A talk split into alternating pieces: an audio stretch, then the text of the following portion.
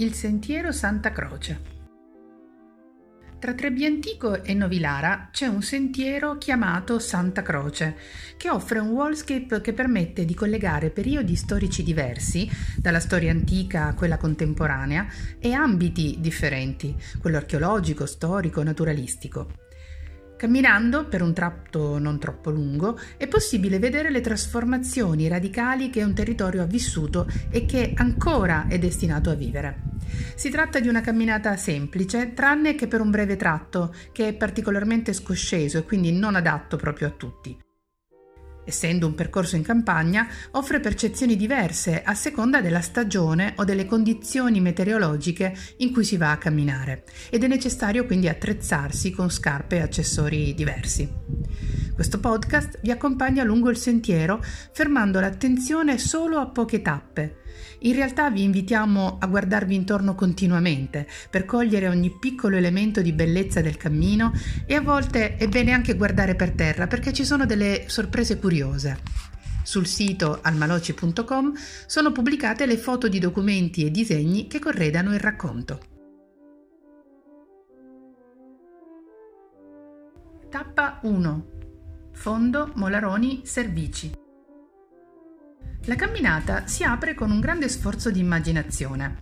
Dove oggi ci sono campi coltivati è stato scoperto un intero sepolcreto del popolo che si stanziò in questa zona tra l'VIII e il VI secolo a.C., riconosciuti come Piceni. I primi scavi furono di Edoardo Brizio, l'archeologo dell'Università di Bologna, e poi nel 1912 dell'allora sovrintendente Innocenzo Dall'Osso. I fondi su cui vennero rinvenuti i resti presero il nome dei proprietari di allora, Molaroni e Servici. Nel fondo Molaroni vennero trovati corredi funerari che risalgono alla fine del IX e l'inizio dell'VIII secolo a.C.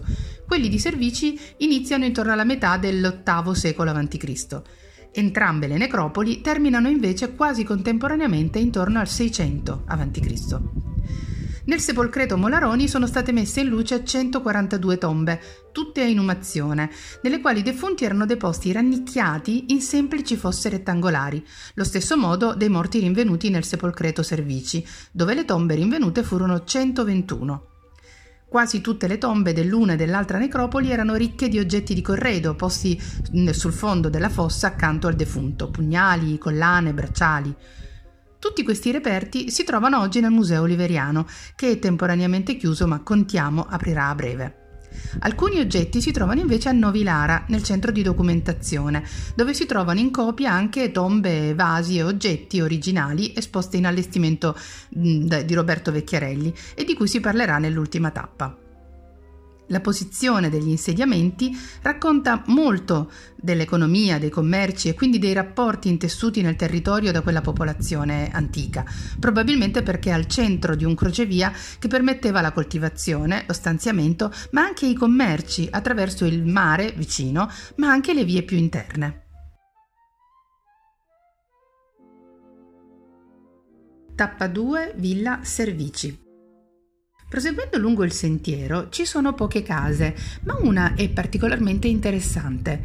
È una casa di campagna visibilmente trasformata e ingrandita. Le case rurali in realtà alla fine dell'Ottocento vennero trasformate in case della borghesia terriera. Le stalle divennero parti abitabili, le cucine si ampliarono e si animarono, la destinazione degli ambienti della casa divenne più evidente. Non erano più spazi di sussistenza, spesso da dividere con gli animali, ma luoghi di vita agiata e accoglienti. I modelli di case di campagna vennero ampliati e modificati e dalle tipiche strutture di case marchigiane, per esempio col tetto a due spioventi, o di quelle toscane che ne avevano invece quattro, o riconoscibili per il porticato o per il magazzino adiacente alla casa o appena vicino alla casa, si passa a case più ampie e confortevoli. Ma spesso la struttura rimaneva riconoscibile. A Villa Servici questo è ben visibile. Finestre spostate, porte ampliate, scalinate che compaiono sulla facciata per collegare i piani o per sopraelevare l'ingresso. Cambiano le case perché cambia lo stile di vita e le classi sociali diverse condividono gli spazi, ma ovviamente non i ruoli. I contadini e le loro famiglie sono parte della vita quotidiana dei possidenti, ma la separazione culturale si fa sempre più evidente. C'è un romanzo molto interessante scritto proprio in questa zona e oggi pressoché introvabile. Lo abbiamo rintracciato in una biblioteca ed è ricco di riferimenti alla vita tra Trebbiantico e Novilara, vista da una ragazzina non nata qui, ma che si trova a vivere alcuni anni cruciali della sua vita. Il romanzo Il gomitolo d'oro di Clarice Tartufari racconta in modo avvincente dal punto di vista di una bambina lo stile di vita di due classi sociali. Clarice Guzzi, Tartufari è il nome che prende da sposata, era nata a Roma Secondo Carlo Villani sarebbe nata invece proprio a Novilara e nel 1868 da Giulio Guzzi e Maria Luisa Servici. Consegue giovanissima il diploma magistrale. Subito dopo si sposa e si trasferisce a Bagnore di Monte Amiata, in provincia di Grosseto, dove trascorre quasi tutta la sua vita, dopo il matrimonio pubblicando anche diversi lavori, diversi lavori letterari ma la sua infanzia fu turbata da eventi luttuosi. A distanza di 14 mesi, l'uno dall'altra, le morirono prima la madre e poi il padre. Così, a cinque anni, si trasferì con i fratelli Carlo e Roberto nella casa del nonno materno presso Novilara, nella campagna appunto di Pesaro. La sua vita è dominata dall'austera figura del nonno e dopo la sua morte da quella più mite dello zio materno, Alfonso Servici, che furono i punti di riferimento della sua prima educazione. Nel Gomitolo d'Oro, pubblicato nel 1924, Racconta proprio la vita in campagna, i giochi con i figli dei contadini ai quali non poteva comunque rivolgere troppa confidenza, le scorte di frutta sempre pronte in casa e ancora oggi il terreno intorno alla casa è ricco di frutta, soprattutto di pesche, delle passeggiate in calesse fino a Trebbiantico a comprare il filo per ricamare e delle giornate trascorse tra letture, l'istruzione con precettori privati e piccole faccende sullo sfondo del castello di Novilara. Ritenuta alla fine inadatta quella vita in campagna per una ragazza di buona famiglia, Clarice viene trasferita a Pesaro nel 1880 e ancora lungo il corso 11 settembre è possibile rintracciare una lapide che la ricorda. All'interno della proprietà si trova ancora una piccola chiesetta, meta di una processione tutti gli anni a maggio. Molto bello è poi il giardino, piccolo giardino di grande gusto estetico, con una grotta ancora aperta dove probabilmente si conservavano un tempo vino o olio. Il piccolo spazio, ricco di piante sapientemente posizionate, viene percepito con un suono di fondo assolutamente contrastante. Si tratta della autostrada, che ovviamente nel tempo è comparsa tra Casa Servici e Novilara.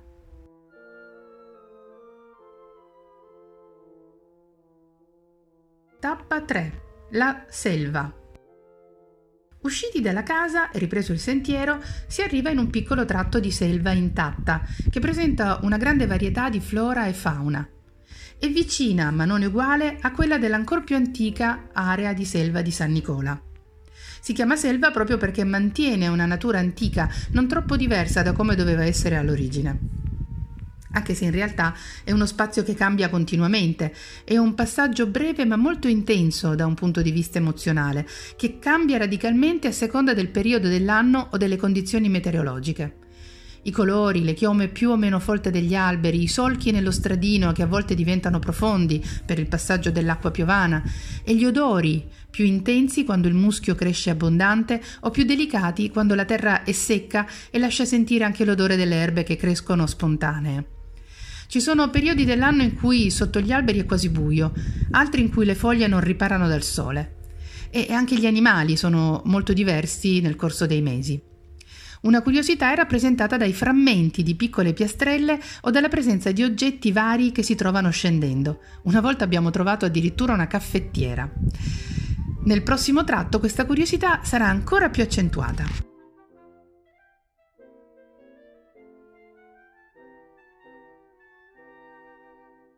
Tappa 4 Via dell'Acquedotto.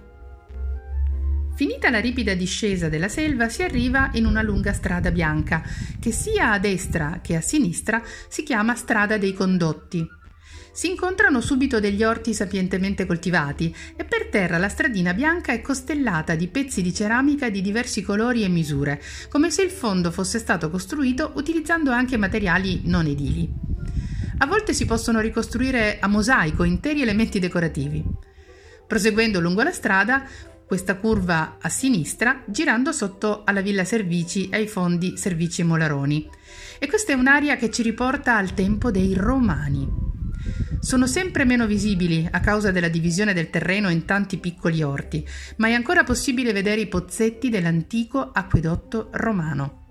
Una straordinaria ed efficace opera portava l'acqua da Novilara a tutta la città. Evidentemente le fertili terre individuate dai Piceni furono rese più produttive dall'irrigazione che ancora oggi serve non solo la zona, ma persino Pesaro. L'acqua infatti arrivava un tempo fino alla fontana nella piazza centrale della città. Poi, per una modifica dell'acquedotto necessaria alla viabilità da Fano, ora arriva fino alle spiagge di Fosso Seiore. L'acquedotto non è visitabile, ma le foto scattate da un gruppo di speleologi ne rivelano la straordinaria bellezza. Peccato oggi non poter più percepire un paesaggio libero da intoppi visivi che fino a non tanto tempo fa lasciava vedere la linea netta dei pozzetti che scendevano dal monte di Novilara. Oggi questa zona è piena di costruzioni più o meno ingombranti. Sulla testa sfrecciano le auto e i mezzi pesanti sull'autostrada e ci sentiamo piccoli non davanti alla natura o alla sagoma di Novilara, ma sotto il grande ponte che sorregge gli automobilisti. Ai rumori dei lavori dei campi si sovrappone molto più forte quella della velocità e dei motori.